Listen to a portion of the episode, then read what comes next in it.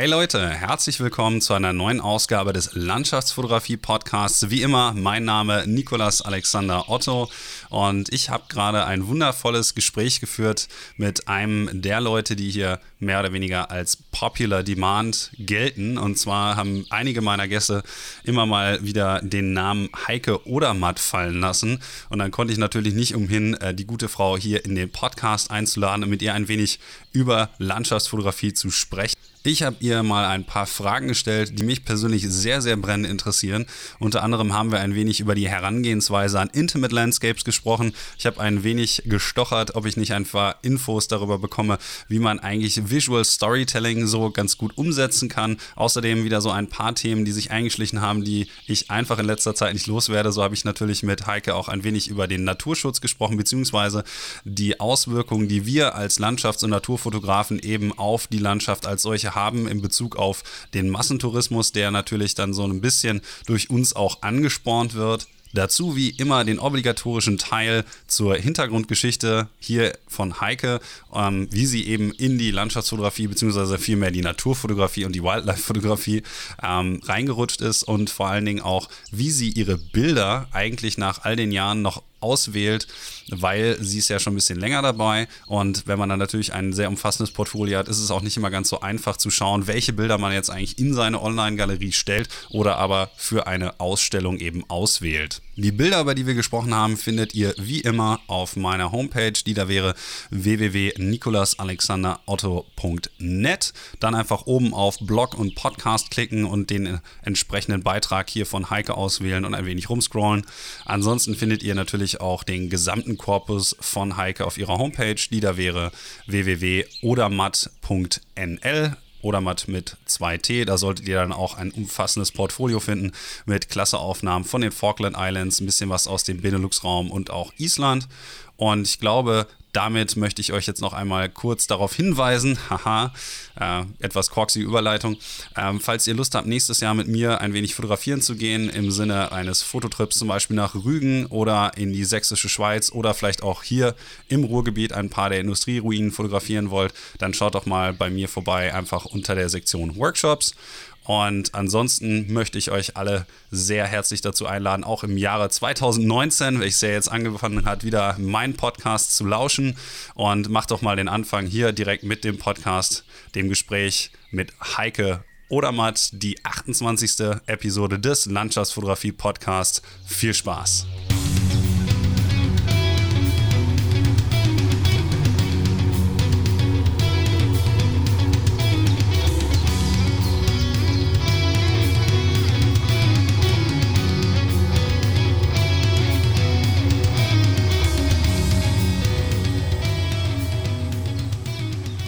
So, herzlich willkommen zu einer neuen Ausgabe des Landschaftsfotografie-Podcasts. Und ich habe heute äh, bei Popular Demand hier für euch Heike Odermatt. Hallo Heike. Hallo, guten Tag, Alex. Ich denke ja mal, ähm, du hast vielleicht schon den einen oder anderen Podcast gehört, wie du mir im Vorgespräch gesagt hast, und weißt, was als erste Frage so auf dich zukommt. Und zwar ja. fange ich einmal damit an, dass die Leute ein wenig was über ihren persönlichen Hintergrund und ihre Reise in die Fotografie, in dem Fall bei dir dann die Nature and Wildlife Photography äh, erzählen. Also erzähl uns doch mal ein wenig darüber, wie du die Kamera in die Hand genommen hast. Ähm, ja, eigentlich als Kind schon habe ich äh, immer äh, fotografieren wollen. Äh, nur wir hatten keine Kamera zu Hause. Ich habe immer nur Bücher verschlungen, Fotos angeguckt, vor allem Naturfotos, Tierfotos. Immer davon geträumt, mal auch mal so eine Kamera in Hand zu halten mit einem langen Teleobjektiv und hinter den Löwen und Elefanten herzulaufen. Aber nie, nie geträumt, dass das irgendwann mal äh, passieren könnte. Und ähm, wo ich dann mit 16 nach Holland kam, danach habe ich dann eine kleine äh, Rolli 35 bekommen. Ja, 35 Millimeter, da kann man ähm, nicht so viel wenn man sehr eingeschränkt, wenn man noch lernt. Und ich wollte eigentlich auch, dann auch Pferde fotografieren, mein zweites, meine zweite Passion. Und später habe ich dann äh, eine Minolta bekommen mit 70-200 und dann habe ich ein bisschen angefangen, mich mehr mit Fotografie zu beschäftigen. Aber halt auch nur ganz spärlich, weil es auch teuer war. Jede äh, Negativrolle kostet Geld. Äh, und ich hatte nicht so viel. Und dann hat es halt noch Jahre gedauert, bis ich dann mal ähm, immer ein bisschen mehr äh äh, anschaffen konnte. Ich habe alles mögliche fotografiert, aber Hochzeiten fotografiert später, um ein bisschen Geld zu, dazu zu verdienen. Und da habe ich noch Fotofachschule gemacht in Holland, eine schriftliche äh, Ausbildung, wo ich dann äh, nur ein paar Mal dorthin musste, um mal ein bisschen zu gucken, äh, Studiofotografie ausprobieren und technische Kamera ausprobiert. Aber da, wo ich fertig war, habe ich gleich gewusst, das ist nichts für mich. Ich will dann Tour raus. Ich will im, im normalen Licht fotografieren, äh, einfach das fotografieren, was, äh, was Natur mir, mir gibt und nicht einfach alles im Studio äh, zum, zu äh, erstellen und dein eigenes Bild zu, zu, zu kreieren. Und da habe ich 2002 hab ich dann vorgenommen, jetzt fange ich mit Fotografie an. Das mache ich seriös. Ich habe eine bessere Kamera gekauft, habe eine Reise Island gebucht und das war meine erste Reise eigentlich in der Natur, Naturfotografie. Und seitdem äh, ist eigentlich mein Leben äh, Fotografie und äh, äh, ja, von morgens bis abends bin ich nur damit beschäftigt eigentlich, im, im, im Kopf meistens, weil ähm, zu Hause konnte ich, hatte ich wenig Zeit zu fotografieren. Also wenn ich dann Urlaub hatte, dann waren halt meine Reisen waren dann voll im äh, ja, voll Naturfotografie äh, beschäftigt. Also am ersten Urlaubstag bin ich schon weggereist und dann am letzten Urlaubstag, wenn ich nach Hause komme, spät abends, am nächsten Tag wieder gearbeitet. Mhm. Bei den Reisen war ich halt dann von morgen bis abends nur Fotografie bis ich, bis ich, äh, äh, bis, bis dunkel war, doch Bild, ja, und dann bis, mor bis morgens früh dann kurz geschlafen, dann gleich wieder raus.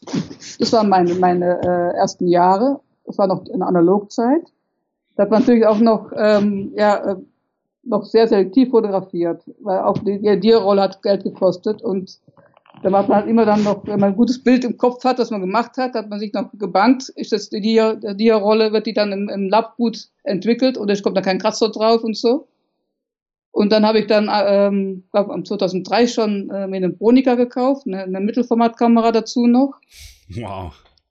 Die ich dann aber 2005 eingetauscht habe gegen eine Contax 4,5 bei 6 und das war eigentlich mein, mein Lieblingskind so ein bisschen, nur halt hatte ich nicht genug Objektive dafür, weil ich sehr gern äh, mit Telefotografie und ich hatte dann ähm, 45 mm, 90 mm und 40 und oft hatte ich dann Situationen, wo ich eigentlich mehr Tele brauchte. Ich hatte dann die, die, die Kleinbild und die Mitformat zusammen immer mit.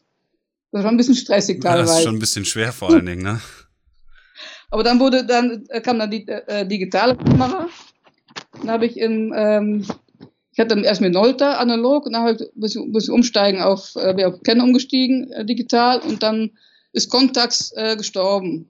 Da habe ich die dann auch doch leider äh, wegtun müssen irgendwann mal. Das ist doch ein Haufen Geld und wenn man, ja, das digital ist dann doch einfacher und, und, und bezahlbarer eigentlich im, Ganzen. Da kann man auch mehr Bilder machen und sehr schnell eigentlich innerhalb einem Jahr bin ich dann total digital übergestiegen.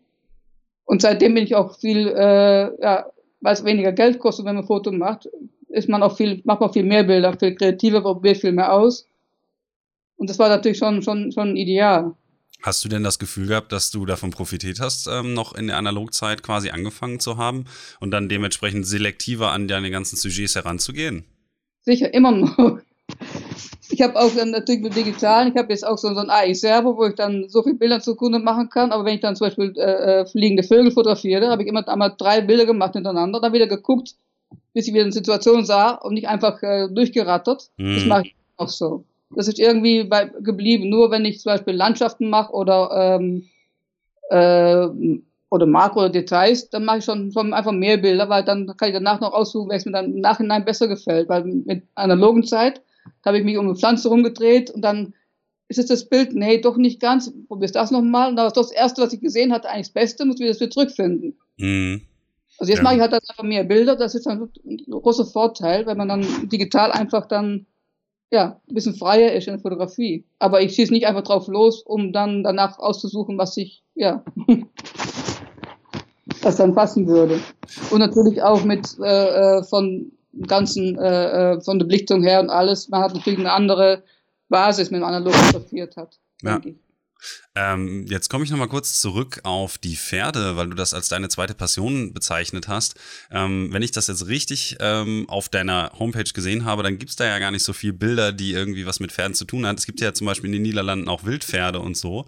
Ähm, ist das nicht eigentlich dann auch ein Sujet oder beziehungsweise ein, ein Bildmotiv irgendwie, was du normalerweise fotografieren würdest? Ja, ich habe schon äh, mal Wildpferde fotografiert in Holland. Äh, gibt auch ein Foto von mir, wo ich unter den Wildpferden liege mit der Kamera. Genau, das habe ich gesehen. Aber ich habe keine Bilder von nur Pferden gesehen, glaube ich. Ich habe nur ganz wenig eingestellt. Das, äh, ich passe ein bisschen momentan auf, was ich als in, in uh, Facebook und so alles einstelle, weil ich einfach merke, dass wenn ich ein Bild einstelle, äh, dann halt tausend von den Bildern wieder äh, zu sehen sind. Also, ah, ja. Ja. Manche Bilder behalte ich noch für mich, die kann ich dann mal in einer Show zeigen und so, aber die brauche ich nicht unbedingt auf, auf Facebook, dass jeder das sehen kann, einstellen. Ähm, du hast dann Angst, dass es quasi ganz viele andere Leute gibt, die dann auf die Idee kommen, halt auch diese Wildpferde aufzusuchen und dort zu fotografieren und dann im Endeffekt dazu führen, dass das sich natürlich auf der einen Seite als Bildmotiv abnutzt, aber natürlich auch einen äh, gewissen Einfluss eben auf die Tiere hat, ne? Äh, stimmt, weil ähm, äh, ich, ich kenne natürlich Pferde, ich weiß, wie Pferde sie reagieren und ich, äh, ich habe mich bei den Wildpferden sehr wohl gefühlt, weil die dann doch ein bisschen noch einen, Abstand bewahren, auch neugierig sind, aber noch nicht so äh, wie, wie, wie Hauspferde so äh, teilweise auch einfach unerzogen sind. Die mhm. Wildpferde die haben Respekt noch vor dem, was da liegt und sind noch vorsichtig. Aber wenn jeder dahin geht, das macht, dann ist irgendwann auch die Miete wieder abgeschlossen und dann kann man eigentlich gar nichts mehr machen. Also in dem Sinne muss man ein bisschen aufpassen, dass man dann dass man ein bisschen für sich bewahrt, dass nicht alle Leute dann gleich auch unter die Pferde kann, äh, sich hinlegen und dann passiert irgendwas und dann ist der Teufel los. Naja, das kann ich wohl durchaus nachvollziehen. Ich glaube, da hat jeder Naturfotograf so ein bisschen seine kleinen Spots, die er am liebsten dann für sich behält, einfach nur damit dann auch dieser Naturzustand so ein bisschen gewahrt werden kann. Jetzt würde mich, ähm, ja. ja? Du ja, die Naturgebiete sind heutzutage halt sehr, ähm, ja, wenn man einmal ein Bild sieht irgendwo, dann ist, rennt gleich danach jeder hin, äh, wird auch nach jedem nächsten Jahr sind auch Workshops dort und dann werden die Gebiete geschlossen, weil äh, zu viele Leute da sind und alles kaputt gemacht wird. Dann kriegt der Naturfotograf wieder einen schlechten Ruf. Das, das, das sind Jahre eigentlich immer ein bisschen mehr so äh, herausgekommen, merke ich. Und das muss man doch ein bisschen aufpassen, dass man dann, äh, ja, so die paar Spots, wo jeder hingeht, so lässt und dann einfach andere Gebiete ein bisschen ruhiger lässt. Hm. Würde ich das ist eine gute Herangehensweise. Ich glaube, wir haben auch schon einige Male hier im Podcast halt mit verschiedenen Fotografen thematisiert, was man da eigentlich so gegen machen kann. Zuletzt hatte ich da mit Naturschutz und Fotografie so kurz thematisieren wollen mit äh, Sven Herd, ob man da eigentlich ähm, das Ganze sozusagen ähm, sich gegenseitig ausschließt. Ähm, weil natürlich der Fotograf, ähm, wie jeder andere Nutznießer sozusagen der natürlichen Ressourcen auch ein Prinzip dorthin geht eben und dann halt auch Fußstapfen hinterlässt oder so. Und das ist halt in gewissen Fällen dann auch schon zu viel, je nachdem, was da zum Beispiel so an, an Fauna, ähm, an Flora auf dem Boden ist oder so. Ähm, wie siehst du das eigentlich, ähm, weil du jetzt das gerade ja mehr oder weniger schon so indirekt damit angesprochen hast, ähm, wie viel von dem Foot Traffic zum Beispiel, ich meine, Island ist immer mein Lieblingsbeispiel, weil ich das dann natürlich auch selbst am eigenen Leib erfahren habe, wie dann nach und nach überall Zäune hochgehen, bestimmte Gebiete gesperrt werden und dergleichen. Ähm, wie siehst du das persönlich? Was für einen Einfluss glaubst du, haben die sozialen Medien und dann eben auch die Bilder ähm, auf die Natur unmittelbar an dem Beispiel jetzt zum Beispiel von Island, weil du sagtest, du warst 2002 da. Das konnte ich leider von mir nicht behaupten. da warst du definitiv früher. Dann hast du ja sozusagen schon äh, den Wandel über die Zeit wesentlich mehr mitbekommen als andere Fotografen zum Beispiel. Ja, das stimmt, ja. Jetzt 2002, wo ich da hingegangen bin, ich habe mir ein Auto gemietet. Ich habe dann äh, am ersten, letzten Tag ein Hotel und den Rest habe ich einfach geguckt, wo ich übernachten kann und wie. Und das war dann im Sommer, also dann ist natürlich einfacher zu reisen und da war noch die A1 noch nicht ganz äh, äh, äh, alles rund, die war noch teilweise mit, mit Schotterstraße. Mhm. Und aber ich habe da schon gemerkt, äh, wenn ich zum Beispiel beim Gulfos war, bin ich einfach hingefahren und habe dann äh, rumgeguckt, fotografiert und da kamen schon zig Busse angefahren, die kamen, die Leute kamen runter, die sind weggegangen, kamen nächsten Busse, ich war immer noch da, immer noch fotografiert. Das war auch bei, bei Betty Voss so und so an anderen Stellen. Ähm, das war dann nur im Sommer und ich war in 2004, war ich dann im, im Winter in, auf Island mit einer Fotografengruppe, weil damals konnte man, war Island im Winter noch eigentlich noch nicht bekannt und ähm, man konnte eigentlich dann nur im Winter reisen, wenn man mit einer Gruppe war, weil anders waren Übernachtungsmöglichkeiten gab es nicht, weil die wurden, waren eigentlich geschlossen. Nur für eine Gruppe hat man dann wenigstens mal so ein Haus aufgemacht. So konnte man dann wenigstens noch im Winter mal fotografieren, aber ähm, also da war man aber allein im Winter. Und wenn man jetzt im Winter hingeht, das ist ja überlaufen, wie, das geht nicht mehr. Die, die, die, die, die, die, Spot, halt die Spots. Also es gibt natürlich genug Stellen auf Island, wo kein Mensch hingeht. Und man braucht nicht die Spots nicht haben, um gute Fotos machen zu können. Man kann, ganz Island kann man schöne Fotos machen. Das stimmt also. durchaus. also ich war jetzt zum Beispiel ähm, vor zwei Wochen nochmal da Ähm, und da bin ich dann zum Beispiel zum äh, einem Wasserfall gelaufen, weil die Straße dorthin im Hochland halt schon gesperrt war. Und natürlich macht sich niemand die Mühe, irgendwie acht Kilometer durch Tiefschnee zu laufen, um dann zu diesem Wasserfall zu kommen. Also es gibt halt immer noch so Möglichkeiten, um das vielleicht zu überbrücken. Aber es ist halt einfach, finde ich persönlich, ein bisschen traurig dann zu schauen, dass wir natürlich auch alle als Katalysator diese Wirkung haben, dass dann die Plätze, die wir mögen, früher oder später dann auch touristisch erschlossen werden, wenn uns das persönlich gar nicht mal so lieb ist.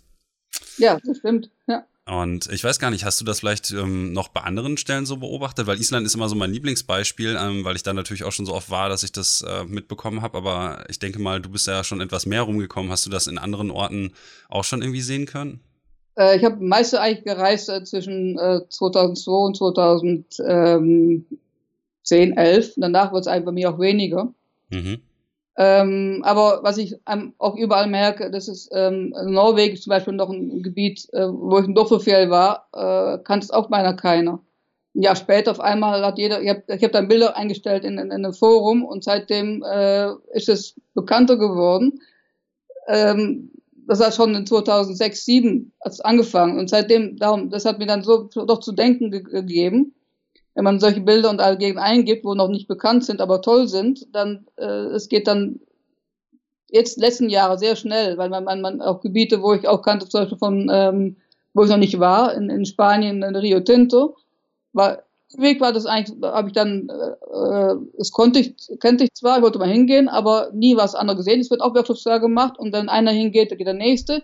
Jeder macht will Workshops machen, jeder will ein bisschen beiverdienen.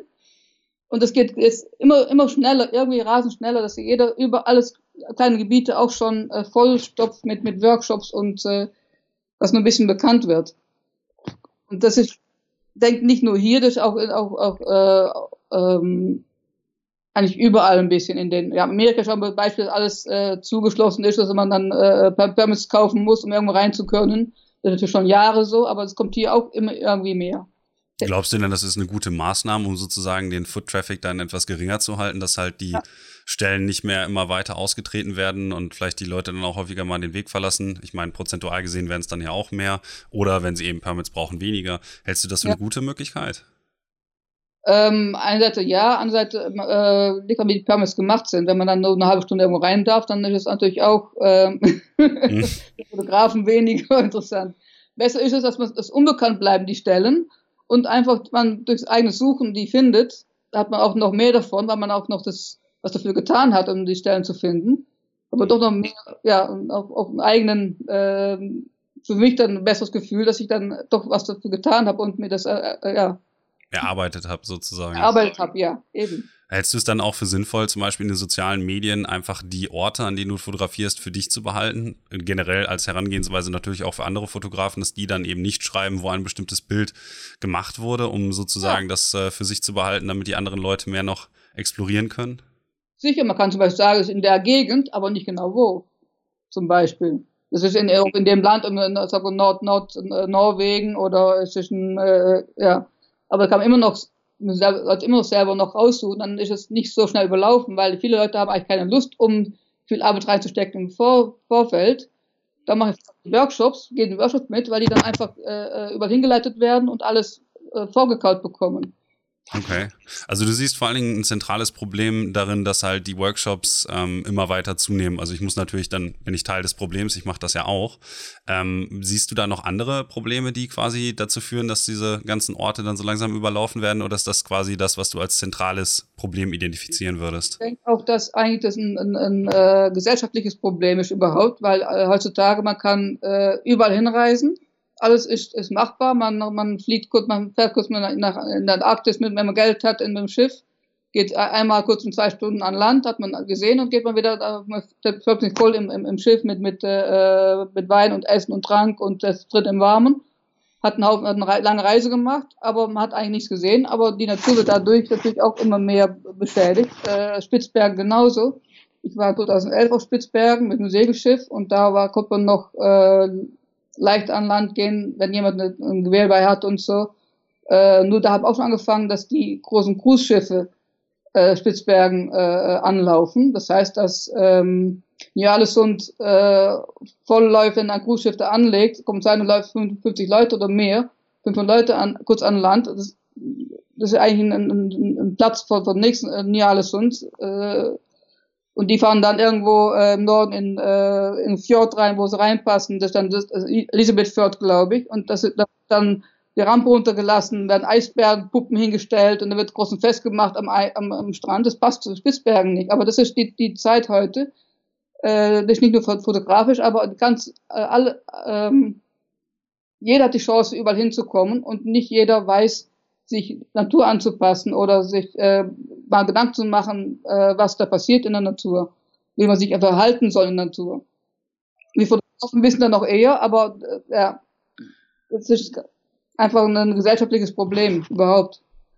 Also du siehst vor allen Dingen auch das Wachsen der Reichweite des Otto-Normalverbrauchers, ich nenne es jetzt ja. mal ganz plakativ so, ähm, als, als Problem, dass die Mobilität so weit zunimmt, dass eben viele Orte jetzt mittlerweile erreichbar sind.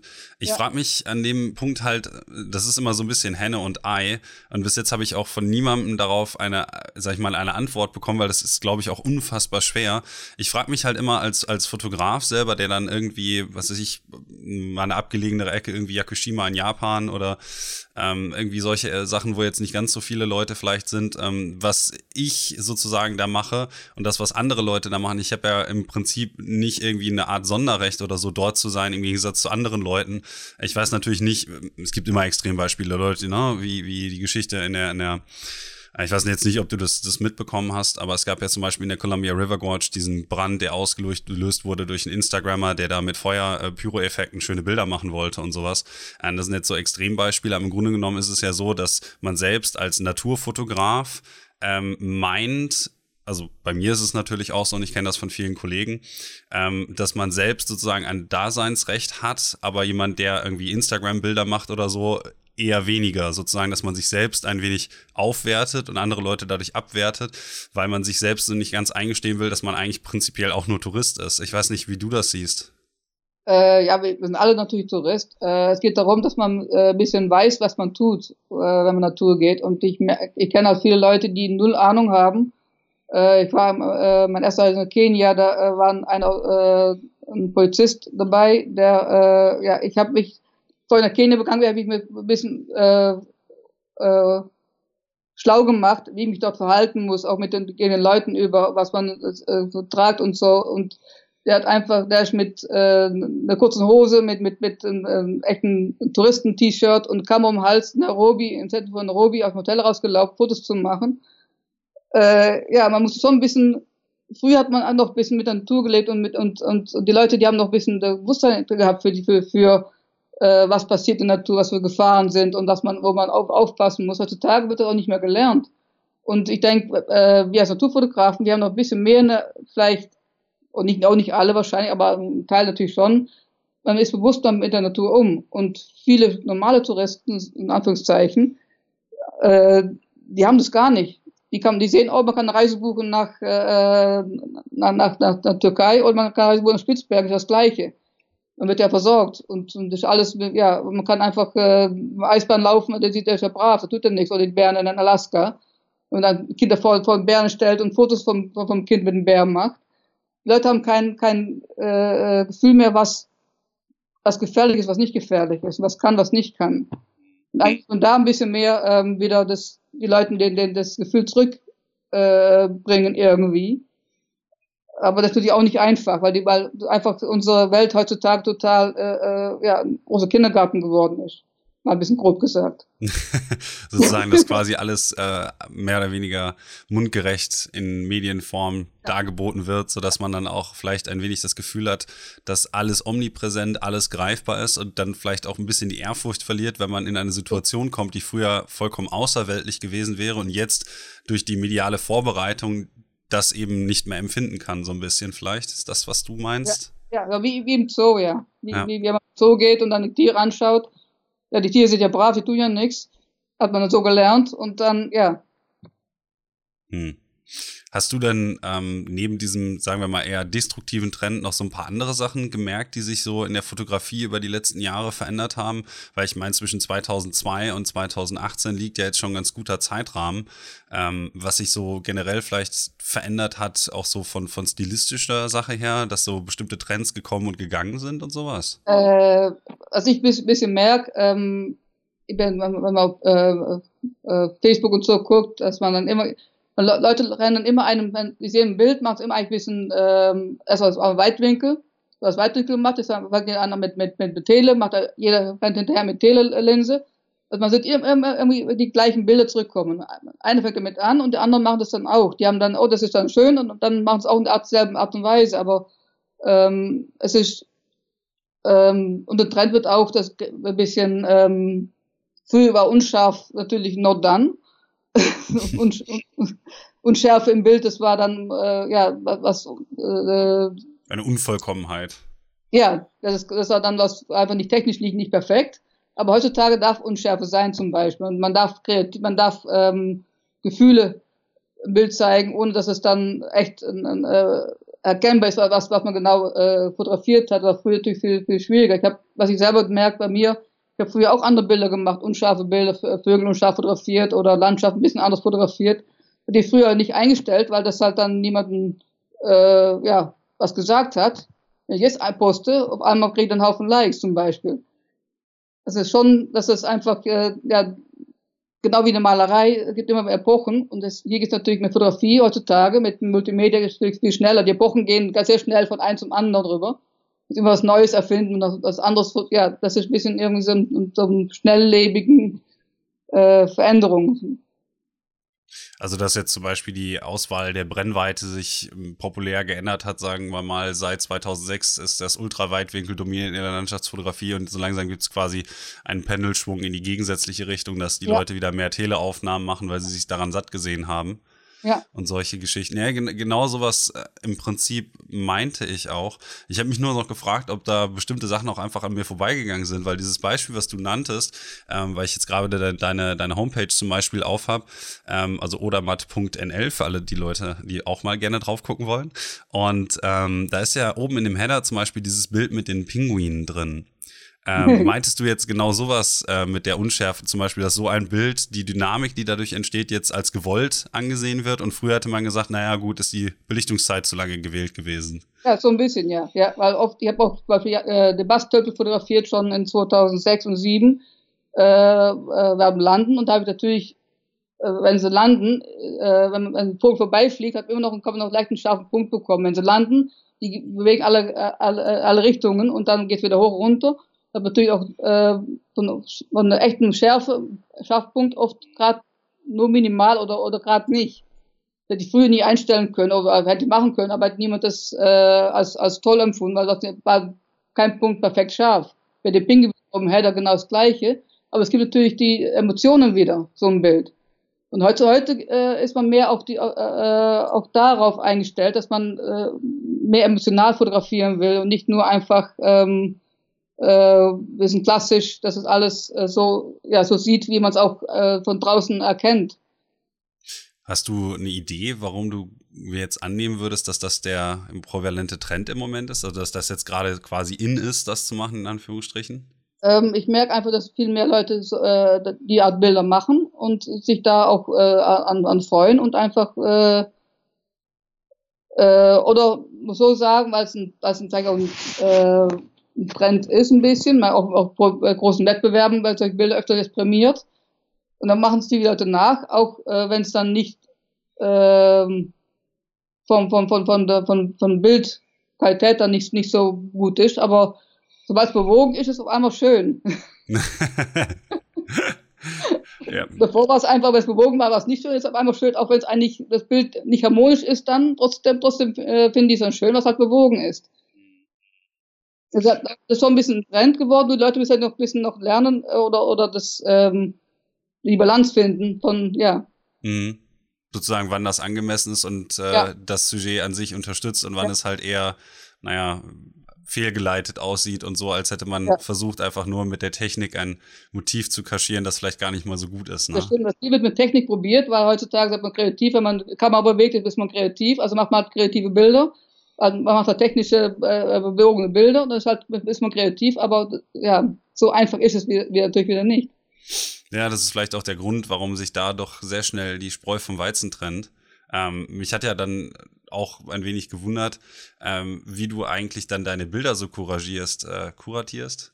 Ähm, weil du hast ja schon einen relativ umfangreichen Korpus und äh, du hast ja gerade mehrfach schon gesagt, bestimmte Sachen postest du und postest du nicht. Wie selbst, äh, wie schätzt du denn eigentlich selbst so deine Werke dann ein und entscheidest, wann dein Bild äh, besonders gut ist und äh, was jetzt zum Beispiel auf der Homepage landet und was nicht? Also wie würdest du das bei dir selbst so einschätzen? Wann bist du zufrieden mit einer solchen Aufnahme? Ich mache es meistens äh, gefühlsmäßig, was mir gerade äh, in dem Moment äh, gefällt. Es kann am nächsten Tag mir eigentlich nicht mehr gefallen, oft oder weniger gefallen. Und äh, dann sehe ich einfach, wie lange es drin bleibt oder äh, wie lange es mir noch gefällt. Und dann, ja, manchmal wechselt, äh, gucke ich es ein halbes Jahr später an, das muss ich gleich wieder raus, weil das kann, das kann ich gar nicht mehr ansehen, das Bild. Ähm, was gut und schlecht ist, ist natürlich immer, immer so ein bisschen ähm, zweiseitig. Das, das kann, ja, eine Mal ist es, genau wenn man auch juriert zum Beispiel, äh, man hat dort viele gute Bilder, welche nimmt man dann? Äh, oder man hat, äh, ähm, ja, ich gucke ein bisschen, wenn ich dann was Neues mache, der Webseite, ähm, was gerade den Leuten auch, auch, auch gefällt. Nicht nur mir, aber auch den anderen Leuten zum Beispiel. Und dann mache ich da mhm. ein bisschen einen Kompromiss, äh, was ich dann auch drauf mache. Aber, das heißt, ja. du selektierst die Bilder gar nicht mal so sehr nach deinem eigenen Gusto, sondern auch schon ein bisschen danach, ähm, was deine Audience sich eigentlich so anschaut und wie viel Feedback du dann dafür bekommst, wenn du es zum Beispiel in den sozialen Medien postest. Äh, teilweise, ja. So, so ein ja. bisschen quasi ähm, als, als Kompromiss zwischen den beiden, zwischen Selbst- und Fremdwahrnehmung so ein bisschen. Ja, ja. Es ist immer mehr meine eigene Selektion. Am Anfang habe ich auch ein bisschen mehr dann auch mit anderen äh, geguckt, was die denken, was, äh, was denen gefällt. Aber äh, immer mehr, dass ich einfach nur nach mich, dann, äh, nach mir gucke, was, was, was, was ich gerade Lust habe zum, zum, zum Posten und nicht was andere denken könnten über das Bild. Das ist ein Werdegang. Äh, man ist natürlich selber meistens ein bisschen, äh, kann sein Bild nicht gut einschätzen, wie gut oder schlecht sie sind. Das, ist natürlich auch immer ein bisschen, ein, ein, ein, ja, was, ähm, was Persönliches quasi einfach. Eben, eben. Ja. Ja gut, das ist, lässt sich natürlich nicht ähm, mehr oder weniger dann ausmerzen, dass man dann irgendwie sich vielleicht doch mal zur Hilfe holt, was andere Leute so über die eigene Kunst denken. Ähm, es ist halt einfach, glaube ich, und das war so ein bisschen, worauf meine Frage hinaus wollte, ein bisschen schwieriger, dass wenn man einen, einen immer größeren Bildkorpus hat, sozusagen immer selektiver wird und ähm, häufig, weil man natürlich dann auch schon viele Sachen einmal fotografiert hat, die Bilder immer perfektionistischer werden müssen, damit sie überhaupt noch mit dem ähm, mithalten können, was man sozusagen schon hat und dementsprechend quasi zusehends immer weniger Bilder macht. Ist das so eine Entwicklung, die du vielleicht bei dir ähm, auch feststellen könntest? Ähm, bei mir ist eigentlich äh, anders gewesen. Ja, ich habe, äh, weil ich nur auf Reisen fotografiert habe, Großteil, weil zu Hause keine Zeit hatte, um überhaupt äh, in Natur zu gehen. Das war mit der Reisen hat immer was ich gerade von Linse bekommen, habe ich eigentlich fotografiert. Äh, ich konnte nicht immer abwarten auf, auf gutes Wetter oder auf äh, besondere Stimmungen auf einem, einem Stelle. Ich habe halt immer was mitgenommen, was sich gerade zufällig mir bietet. Und das ist immer anders. Also äh, auch meine Bilder sind dadurch auch immer ein bisschen anders. Äh, da habe ich das Problem wahrscheinlich nicht so, was, was du an, andeutest. Ähm, und dessen Jahr habe ich eigentlich wenig fotografieren können überhaupt. Äh, und daher äh, hat sich auch gleich wieder erledigt. Na, dann, dann drücke ich mal die Daumen, dass das gegebenenfalls in den nächsten Jahren wieder mehr wird. Allerdings habe ich ja ähm, jetzt nicht dieses Jahr, aber auch so die letzten Jahre immer mal wieder gesehen, dass äh, bestimmte Bilder von dir auch äh, Preise abgeräumt haben. Du hast es ja schon gesagt, dass ähm, vielleicht deine Bilder auch dadurch hier oder da mal Anklang gefunden haben bei Fotografen, die sich dann überlegt haben, die so ein bisschen zu ähm, ja, im Prinzip zu kopieren. ähm, wie, was für eine Rolle spielt eigentlich so die Fotografie-Szene mit der GDT und so? Du bist ja auch in, in verschiedenen ähm, ja, Verbänden organisiert und so. Was für eine Rolle spielen eigentlich dann diese ganzen organisatorischen, ähm, fotografisch, ja, wie könnte man das nennen, sozialen Aspekte noch in deiner Fotografie und wie wichtig sind dir solche, Prämi äh, wie wichtig ist es dir, prämiert zu werden und so? Ähm, ich bin kein echter Wettbewerbsfotograf, wie andere äh, vielleicht denken, aber ich, ich äh, mache eigentlich nur in, in, drei Wettbewerben mit. Manchmal, wenn ich, wenn es äh, mit GDT mache ich mit beim intern und beim äh, ENJ und beim äh, Weitler Fotografie und, und ab und zu mal in einem anderen, aber das ist für mich äh, äh, ich könnte in jedem Wettbewerb mit, äh, Bilder einschicken, aber das ist für mich äh, äh nicht, nicht nötig. Ich brauche das nicht unbedingt. Aber es ist schon schön, wenn so ein Bild dann, dann doch äh, äh, mal äh, dabei ist und gewählt wird, äh, gibt natürlich schon ein bisschen einen, einen Aufschwung und ein bisschen, ja, das doch noch ein bisschen dabei, auch so ein bisschen dazugehört und äh, das ist schon, schon natürlich schön. Aber wenn ich, wenn ich nicht gewinne, ist für mich auch kein, kein Hals- und Beinbruch. Was halt mit einfach aus, ja, aus, aus, aus ein bisschen, ja, gucken, wie weit ich komme und, und äh, einmal nicht, beim anderen Mal schon. Das ist alles, das ist ein bisschen Poker auch, so ein Wettbewerb. Ja gut, das ist halt, glaube ich, auch so ein bisschen, ob man einschätzen kann, was die Jury ähm, so für einen Stil denn mag. Ich meine, ich weil ich gerade, ich glaube doch, ähm, du warst dieses Jahr ja, glaube ich, auch prämiert bei der GDT mit einem Bild aus Spitzbergen, glaube ich. Ja, ähm, Das war ja auch zum Beispiel so, so eine ähm, eher, ich nenne das jetzt nicht Intimate Landscape, aber schon ähm, jetzt nicht gerade das klassische Ultraweitwinkelmotiv mit äh, Sonnenuntergang und so, was jetzt mittlerweile halt so omnipräsent geworden ist über die letzten Jahre, sondern schon auch eher so ein, so ein realistischer, nüchterner Stil. Hast du dir ähm, das mehr oder weniger irgendwann mal zurechtgelegt, dass du auch Aufnahmen eben machst, die in Anführungsstrichen eher dokumentarisch als romantisieren sind? Oder hat sich das auch einfach mehr oder weniger so ergeben, ähm, dass du diesem Stil gefolgt bist? Es gibt ja, ja einige Leute, die sehr viel introspektiv darüber nachdenken, wie ihr Stil aussieht und andere, die es quasi nicht so viel tun. Wie ist es bei dir? Äh, ich fotografiere einfach, was mir gerade gefällt und was mir auf mich äh, zukommt und wie es mir, äh, ja, wie, wie, wie ich mich gerade fühle. So mache ich, was ich gerade entdecke, fotografiere ich die Bilder äh, ich habe nie über meinen Stil nachgedacht und äh, nur letzten Jahr, weil ich sage, ich habe einen eigenen Stil, da gucke ich dann, was, was ist mein eigener eigen, eigen Stil, keine Ahnung. Aber irgendwie, ähm, ja, erkennen Leute doch meine, meine Bilder, durch wie ich fotografiere. Obwohl ich auch sehr breit fotografiere. Ich mache nicht nur Landschaft, ich mache äh, auch Makro und, und Tiere und äh, ich fotografiere eigentlich alles, was vor die Linse kommt. Aber äh, trotzdem habe ich irgendwie einen eigenen Stil, laut vielen Fotografen. Also ich würde dir das jetzt auch einfach mal so in die Hand attestieren, dass dem so ist. Ich glaube, das ist auch einer der Gründe, warum äh, viele von meinen vorherigen Gästen dich hier ganz gerne mal hören wollten. Und eine Sache, die mich von der kreativen Herangehensweise jetzt in deiner Arbeit, um mal ein klein bisschen den, den Praxisbezug mit einzufangen, äh, ist eben, dass du sehr viel, was man jetzt im Amerikanischen, glaube ich, als Intimate Landscapes äh, bezeichnen würde, machst. Also Bilder eben, die nicht den großen nah-fern-kompositorischen Grundsatz fahren, sondern eben ein wenig in Anführungsstrichen intimer sind, sozusagen mehr detailorientiert.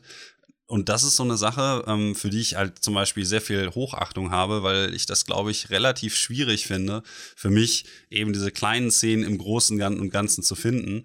Und in dem Zusammenhang würde mich natürlich dann mal so als Praxistipp ein wenig interessieren, wie du an solche Landschaften eigentlich herangehst, wie du zum Beispiel das Auge schulst, um solche kleineren Kader dann eben zu finden und festzuhalten.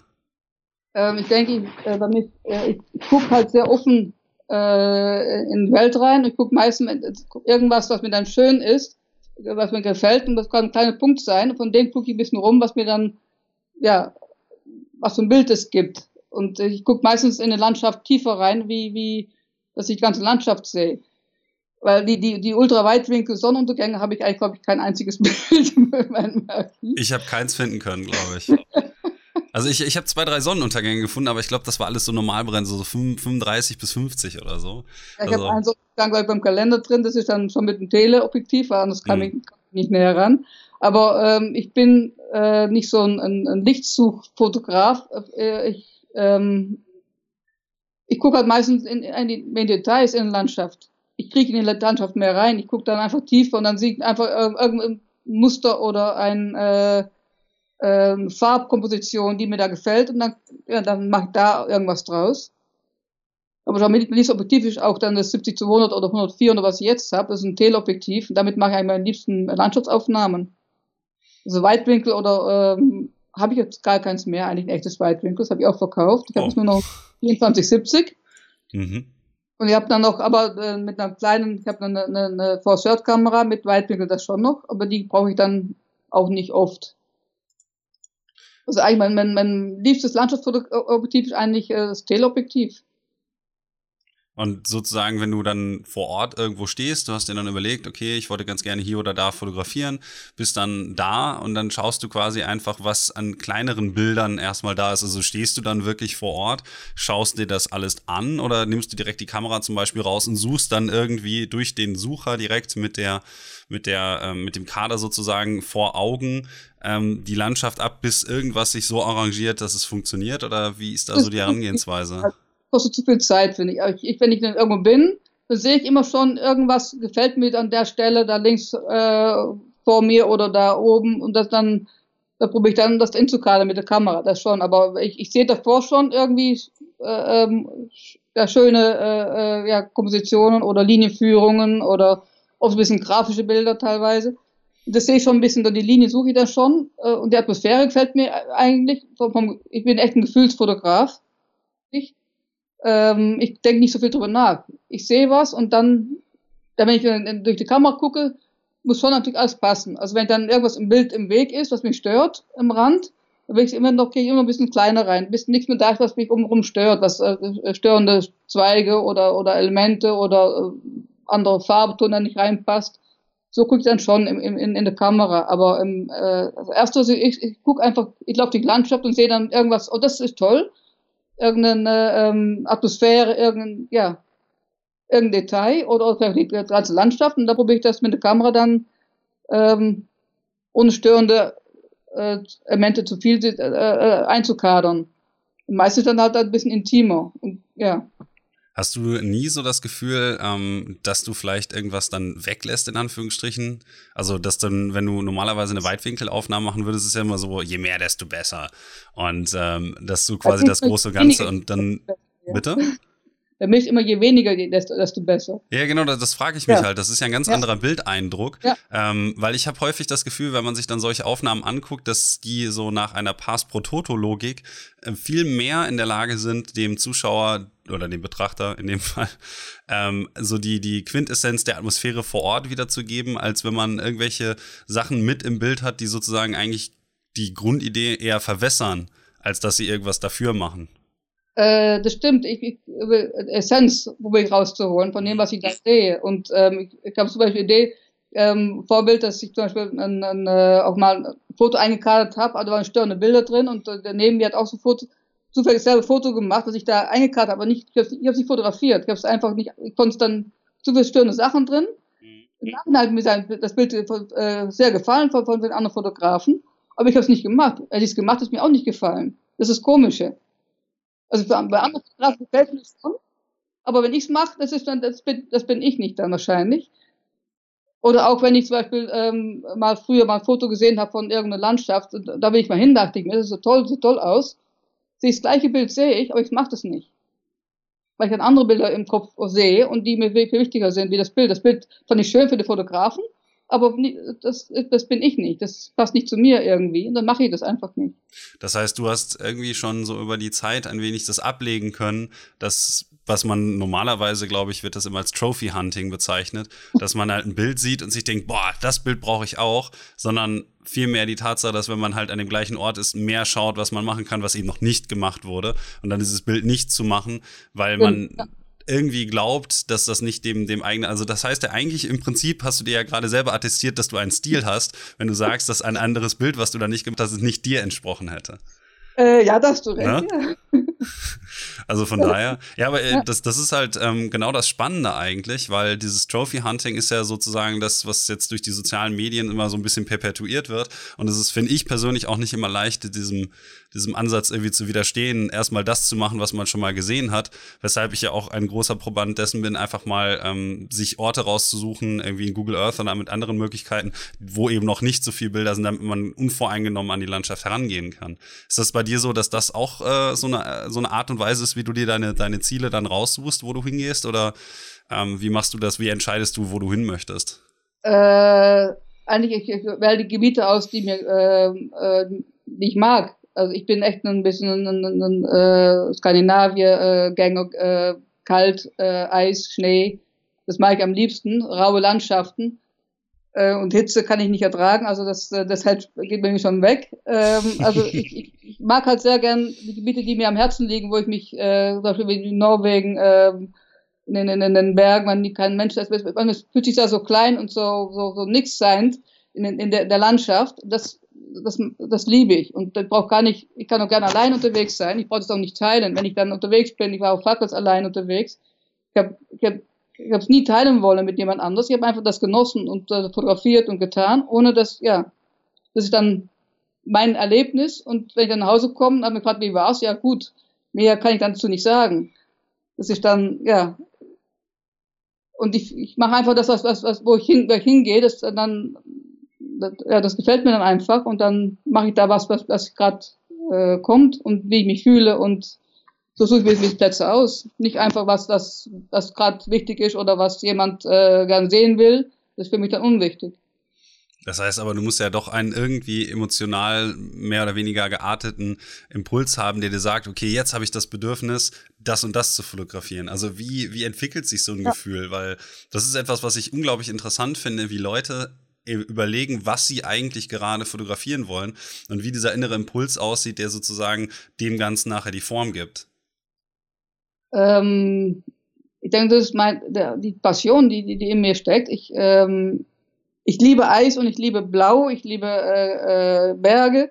Und dann ist einfach das, das Zusammensein, wenn man dort ist, das Gefühl, wie man, wenn man dort in der Natur ist, in der Landschaft, äh, das Rest kommt von selber irgendwie bei mir. Ich brauche dann nicht echt darüber nachdenken, was ich dann, und ich fahre da ein bisschen rum und dann gucke dann, ich kenne halt, gucke davor natürlich, was das äh, äh wo es interessant sein könnte an, an Landschaft und so. Und dann, äh, da fahre ich dahin und gucke einfach rum und was, was mir dann gerade äh, vor, vor die Linse kommt und vom Licht her liegt ja jedes Mal an. Ich suche mir nicht eine Landschaft aus und warte dann, bis die Sonne untergeht äh, und gehe immer derselben Fleck hin. Ich, ähm, ich will erst die Landschaft kennenlernen. Mhm. Da bin ich weiter gekommen, die Landschaft kennenzulernen. Also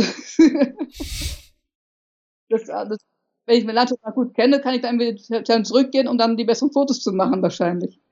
Hast du das denn schon häufig gemacht, dass du dir dann überlegt hast, ja, beim letzten Mal habe ich vielleicht nicht so die Bilder bekommen, die ich mir irgendwie vorgestellt habe oder das Potenzial, was ich dort gesehen habe und fährst dann nochmal an den gleichen Ort und versuchst es irgendwie nochmal neu anzugehen unter einem anderen Blickwinkel?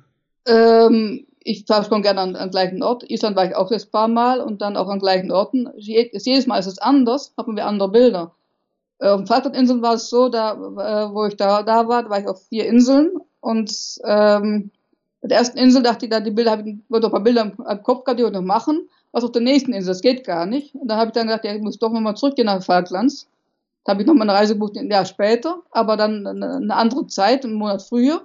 die Bilder habe ich immer noch im Kopf, die ich machen will, also ich muss nochmal zurück.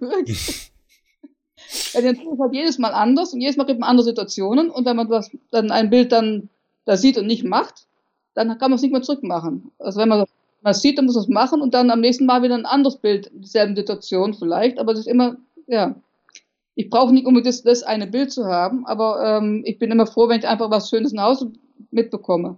Was, was an Bildern auf den Falklands äh, fehlt dir denn jetzt noch? Also ich, du hast ja jetzt auch schon mit drei Seiten auf deiner ähm, in deiner Galerie schon einiges an wirklich umwerfenden Aufnahmen. Was ist denn die Aufnahme, für die du jetzt nochmal zurück musst? Äh, viele, immer mehr.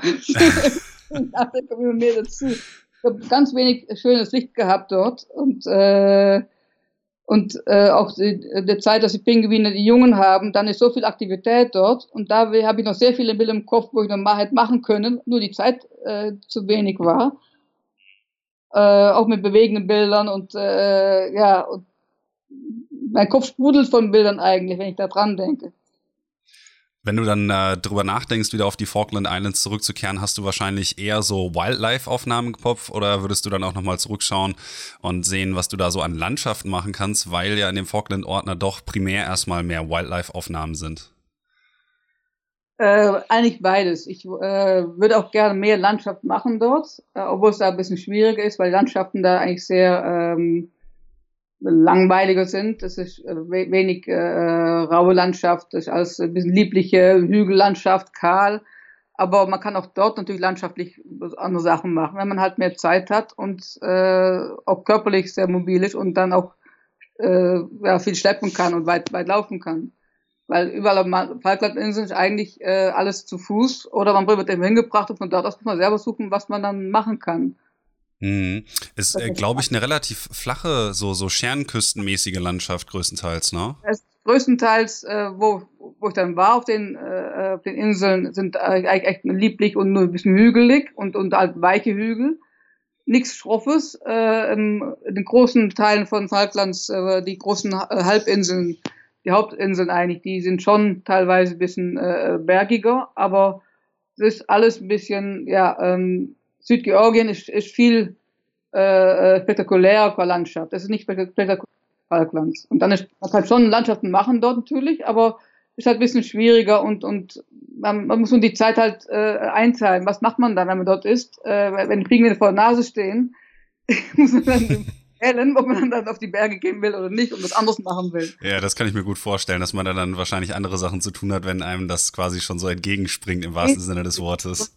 Wenn man viel Zeit hat, ganz viel Zeit und, und genug Geld, dann kann man auch da länger bleiben und dann auch, auch andere Sachen dazu machen. Aber ich bin da hingegangen, weil ich eigentlich, äh, mein Traum ist Antarktis.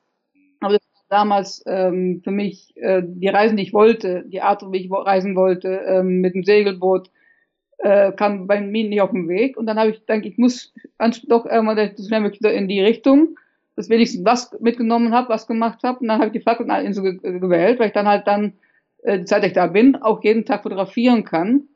Und wenn man in der Datus geht, ist natürlich die Frage, wann kommt man an Land, wenn man mit einem großen Tourenschiff geht. Äh, mit dem Segelschiff ist man natürlich viel freier, aber dann, das kostet einen Haufen Geld und äh, muss die richtigen Leute haben, die mitgehen, dass man auch in einer kleinen Gruppe sich lang äh, gut vertragen kann. Und da habe ich halt dann die Falklandinseln gewählt als äh, Alternativ für den Anfang. Du würdest aber wahrscheinlich dann auch ganz gerne mal nach Südgeorgien dort, äh, ich weiß gar nicht, ob es Seelöwen ja. sind zum Großteil. Da gibt es auf jeden Fall eine relativ aggressive Robbenart, glaube ich. Ja, die Seelöwen und, und die Seeelefanten, also die gibt es auf Falkland ja auch, die Seeelefanten. Mhm. Und ich habe damals, wo ich dann das erste Mal dort war, Falklands, äh, da war ich im Sommer, im äh, dortigen Sommer, also im Dezember dort sind die Seelefanten schon wieder weg. Und dann bin ich die zweite Reise dann im November gemacht, wo die gerade noch, zu, zum Ende noch ein bisschen da waren, um die mal zu erleben. Aus Südgeorgien ist natürlich äh, auch durch die Landschaft, das ist alles viel spektakulärer, man hat äh, tolle, äh, schroffe Berge und, und dann die Tiere da vorne dran und dann auch noch anderes Wetter. Das ist schon natürlich viel, auch landschaftlich viel, viel äh, schöner. Und dann ist die Tiere in der Landschaft auch viel schön zu fotografieren. Nicht nur Tiere, Porträts und so, aber auch, auch Tiere in der Landschaft. Mhm. Aber ich glaube aber, das ist organisatorisch auch noch ein bisschen schwieriger, weil wenn ich das richtig in Erinnerung habe, gibt es da ja, glaube ich, nur eine Station, so eine ehemalige Walfangstation, wo noch ein bisschen in Anführungsstrichen Infrastruktur ist. Sonst gibt es ja auf Südgeorgien, glaube ich, ähm, schon seit den 50er, 60er Jahren quasi keine richtige Infrastruktur mehr, die man touristisch irgendwie nutzen könnte. Da ja. ist es wahrscheinlich so, dass man dann darauf angewiesen ist, jedes Mal wieder aus ähm, Boot zurückzukehren und somit quasi keine wirkliche Bewegungsfreiheit hat, oder? Äh, das stimmt, aber ähm, äh, ich habe äh, 2012 hätte ich äh, mit äh, ein paar Fotografen nach Antarktis gehen können mit einem Segelboot. Und das Boot geht auch äh, nach Südgeorgien. Man könnte es auch dann äh, chartern für Südgeorgien. Dann ist man frei. Wenn man mit ein paar Leuten, Fotografen zusammen hingehen würde, dann kann man selber einteilen, was man macht, wo man hingeht, wo man dann vor Anker geht und dann an Land geht. Da hat man doch ein bisschen mehr Spielraum. Mhm. Und äh, was ich auch in Spitzbergen gemacht habe, war auch mit einem kleinen Segelboot mit, mit, fünf, äh, mit fünf Leuten und einem Skipper. Wir haben selber einteilen können, wo wir hingehen. Und wir sind auch an Land gegangen. Jede, jede Nacht waren wir an Land und haben auch Landschaftsfotografaufnahmen gemacht. Also man kann, kann schon dann, wenn man eine kleine Gruppe hat, die sich ein bisschen äh, ja, zusammenpasst, da kann man schon einiges machen dort, was man selber will. Dass man nicht abhängig von, von einer großen Gruppe oder von Infrastruktur, die da äh, anwesend ist. Okay, ja, das heißt also, es lässt sich durchaus irgendwie operationalisieren, wenn man einfach mal so um sich umschaut und Interessenten findet, die dafür ja auch zu haben wären. Ja, und, aber Stand ist sehr teuer. Das ja, das, das kann ich mir vorstellen. Erstmal da hinzukommen ist wahrscheinlich auch schon nicht ganz billig. Eben, eben. Der, der, der, so, so die Segelreise wäre damals äh, schon 9000 Euro pro Mann gewesen und die nur das Segelboot chartern für, für einen Monat. Also das ist schon ein, ein kleines Vermögen, man dann noch dann der Flug dazu zählt und alles, dann, äh, aber wenn man Träume hat, die verwirklichen will, dann hat man das Geld auch für übrig und dann hat man halt an anderen Seiten, wenn das einigermaßen geht. Mm. Ja, ich denke mal, dass das immer so eine Frage ist, wo ein Wille ist, ist auch ein Weg. Wobei man natürlich immer im Rahmen seiner Möglichkeiten das irgendwie äh, sich überlegen muss. Ich meine, 9000 Euro ist halt schon ein neues Auto und wenn man dann rein zufällig gerade mal sein eigenes irgendwie lediert hat oder so, dann wird das schon wieder schwieriger. Also ist natürlich nicht ja. jeder hat die gleichen finanziellen Ressourcen, aber ich würde natürlich auch sagen, dass im Rahmen der Möglichkeiten der einzigen Leute, äh, einzelnen Leute natürlich ich jeden auch dazu äh, ermuntern würde, sein Geld lieber in Reisen zu investieren als in Equipment zum Beispiel oder in andere Dinge, die jetzt dann auch im Prinzip nur wirklich nutzbar wären, wenn man dann auch unterwegs ist. Also nicht, was bringt einem die beste Kamera der Welt, wenn man nur die eigenen vier Wände fotografieren kann oder so. Ne? Und wenn man ähm, wenn man Träume hat, die soll man verwirklichen, wenn es geht, und dann andere Sachen halt dann die, die, die, zurückschieben, die weniger wichtigen Sachen. Weil wenn, wenn man das Traum, Traum erleben kann, das sind die Sachen, die nimmt man für den Rest vom Leben mit. Die hat man den Rest vom Leben äh, ja, dabei, ja. wenn man es mal erlebt hat. Wenn man dann irgendwas später sagt, ja, ich hätte das halt nur machen wollen, aber irgendwie kam ich nicht dazu, dann ja, irgendwann ist es zu spät. Ja, also das kann ich mir schon ganz gut vorstellen, dass man sich dann auch lange später noch drüber ärgert. Ich denke mir ja auch jedes Mal, wenn ich wieder irgendwo war, gut, dass ich das gemacht habe. Und das ist eigentlich jedes Mal das gleiche, egal was ich dafür für andere Engpässe äh, sozusagen durchqueren muss, finanzieller Art oder zeitlicher Art, um da irgendwie hinzukommen und das eben zu tun, was ich möchte. Genau, dann wird man, da fühlt man sich dann irgendwie äh, endlich frei und, und, und man ist glücklich, wenn man dann das machen kann. Das ist natürlich eine Lebensqualität, die man dann sich selber erobert. Ja gut, auf anderer Seite muss man natürlich auch irgendwo Lebensqualität dann einsparen, eben durch andere finanzielle Ausgaben, die man sich dann eben nicht leistet. Ist halt immer so die Frage für den Einzelnen, was da jetzt möglich ist oder nicht, natürlich. Eben, ja, sicher. Ähm, ich habe noch eine andere Frage. Ich weiß, ich gucke gerade so ein bisschen auf die Zeit, aber das wollte ich dich unbedingt noch gefragt haben, weil das so ein Thema ist. Ähm, da muss ich jetzt noch mal ein bisschen umsteuern im Prinzip. Ähm, das relativ häufig ähm, mittlerweile immer wieder aufgegriffen wird und so. Und ich finde, das ist auch immer so ein bisschen schwierig, das in Worte zu fassen. Und da wollte ich mal auf ein Interview eingeben, was ähm, du für Nature and Vision, glaube ich, gegeben hast.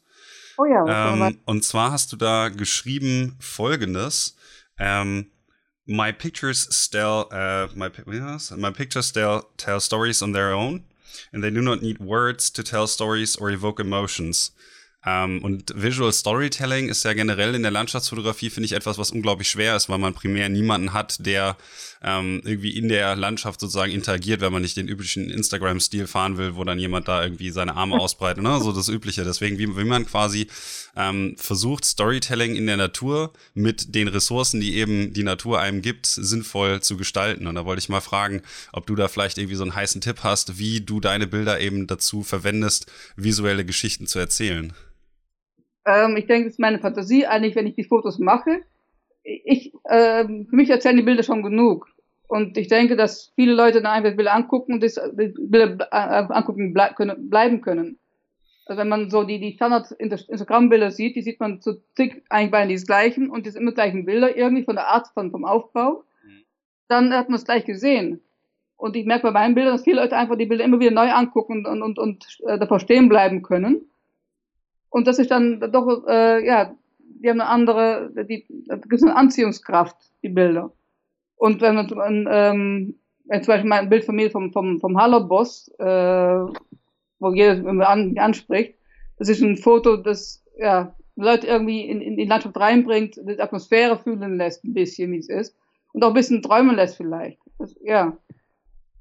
Ähm, ich war, wollte jetzt so ein bisschen mehr in die Richtung, ähm, das auch explizit mal so als Geschichte zu bezeichnen. Also gibt es so Momente, in denen du zum Beispiel einfach drüber nachdenkst, okay, das ist jetzt sozusagen ein quintessentieller Zeitpunkt ähm, in zum Beispiel jetzt dem, was ein, ein bestimmtes Tier oder so macht oder neben wie das Licht fällt oder so, was sozusagen über sich selbst hinausweist, dass man quasi neben der grafischen Qualität des Bildes sozusagen darüber hinaus noch ein bisschen mehr erzählen kann als das, was der Betrachter sieht?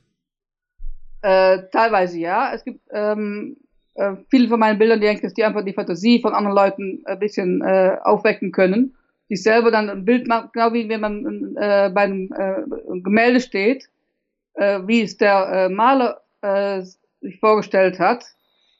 Äh, sein, sein, sein, sein, äh, sein eigenes Bild, wie er das reingebracht hat, aber jeder, der vorsteht, macht sein eigenes, eigenes Bild aus dem, seine eigene, eigene Geschichte aus dem Bild raus weil jede andere Fantasie hat oder andere äh, äh, Denkweise hat. Und äh, ich denke, dass bei, einigen von meinen Bildern auch so ist, dass Leute äh, nicht wissen müssen, was da, äh, was ich da fotografiert habe. Aber die, die, die lesen ihr eigene, wie, wie im Buch, ein eigenes Geschichte aus dem, aus dem Bild. Zum Beispiel Pinguine, die haben dann, äh, äh, die dann in die Ferne gucken. Da kann man viele Geschichten äh, drüber schreiben, eigentlich, über, ja, oder viele Geschichten brauchen die Bilder. Ähm, da brauchen wir keine Wörter dazu. Leute können sich selber die Wörter dazu äh, zusammensetzen. Ist das dann auch so, dass du die Bilder dann auch präsentierst in Ausstellungen oder so, ohne eben äh, so eine kleine Infocard, wo jetzt irgendwie drin steht, was in die Situation ähm, sozusagen, in welcher Situation du das Bild gemacht hast, oder aber irgendwelche anderen extratexturären Beispiele, ähm, um einen Impuls zu geben, in welche Richtung das geht, oder ähm, lässt du die dann wirklich komplett unkommentiert? Das ist eigentlich komplett unkom un unkommentiert. Äh, bei einem Bild, das, das ja da prämiert wurde bei der, beim ähm, Europäischen Naturfotograf von Jahr, bei der GLT, das ist ein Wasserfall äh, in, in einem, äh, in einem äh, in einer Gletscherhöhle. Das Bild ist so abstrakt für viele Leute. Äh, da muss äh, schon gut. Da kommen Leute zu mir und die fragen, was sehe ich jetzt eigentlich? Die bleiben davor stehen und probieren das irgendwie raus. Das ist gerade das Schöne davon. Die suchen dann, äh, nehmen sich dann Zeit, um das Bild dann irgendwie das rauszusehen, was eigentlich da passiert. Und es gibt auch wieder, gibt, gibt den Wissen wieder Möglichkeit, um sich die Natur ein bisschen anders äh, äh, ja, kennenzulernen. Weil wenn, wenn jemand normal da vorbeiläuft, der sieht das total anders. Wenn ich ein Foto macht, dann haben sie, ja, nehmen, nehmen sich die Zeit, um das äh, zu entleden oder, oder zu, zu ja. Das ist, und dann brauche ich nicht, nichts dazu erzählen, nur wenn sie zu mir kommen, dann, dann das ist natürlich schön, dann, dann fragen sie mich mal, was, was sehe ich da genau? Dann kann ich sie deut deutlicher machen, dann es für die auch, äh, ja, oder haben die wenigstens auch ein bisschen Zeit genommen für das Bild sozusagen ist es einfacher, den Leuten erstmal die Möglichkeit zu geben, sich mit dem Bild selbst beschäftigen, ohne irgendwelche Ablenkungen oder irgendwelche Erklärungen zu dem Bild. Und erst danach, wenn die Leute ihr eigenes Bild sich davon gemacht haben, ist es dann relevant, Informationen zuzugeben, um sozusagen den interpretativen Rahmen ein bisschen zu erweitern, oder? Ja, ja. Okay. Ähm, ich wollte übrigens auch noch kurz fragen. Auch ein bisschen mehr ähm, äh, Gefühl für die Natur wieder. Dann, dann, dann, dann sich ein bisschen äh, selber mit der Natur beschäftigen weil das ist, die sind das Großteil sehr aus, äh, äh, entfernt von der Natur heutzutage. Und hierdurch können sie ein bisschen wieder ein bisschen mehr, ja, sich damit beschäftigen und so ein bisschen mehr, mehr, mehr Halt bekommen wieder mit der Natur. Ähm, ich muss jetzt aber auch noch mal kurz eben nachhaken, weil das Bild, ähm, ich weiß natürlich genau, welches du meinst. Das werde ich dann auch später, wenn du es mir gibst, in die Show Notes packen. Ja. Ähm, das ist ja im Grunde genommen so, dass der Gletscher sich abgehoben hat ähm, und dann Spalt entstanden ist und quasi irgendwo oben durch ein Loch Schmelzwasser unter quasi die Eisdecke des Gletschers fließt, oder? Ja, das stimmt, ja. ja. Er ist auf jeden Fall auch sowas, was ich vorher, glaube ich, noch nicht gesehen habe als Bild, obwohl es ja mittlerweile natürlich auch dank der Popularität von Island jede, jede Menge Gletscherhöhlenfotos gibt, aber das hatte ich bis dato auch noch nicht gesehen, von daher Hut ab. Danke, das, das ist auch nicht in Island gemacht, das ist in, äh, in der Schweiz gemacht, das Bild. Ah, okay. Ja, da gibt es ja auch noch ein paar Gletscher. Noch zumindest. Noch, ah, die werden das ist mehr klein, aber. Ja, habe ich jetzt äh, den Sommer auch wieder feststellen dürfen, dass da einige Gletscher wieder ähm, noch weiter geschrumpft sind. So. Ja.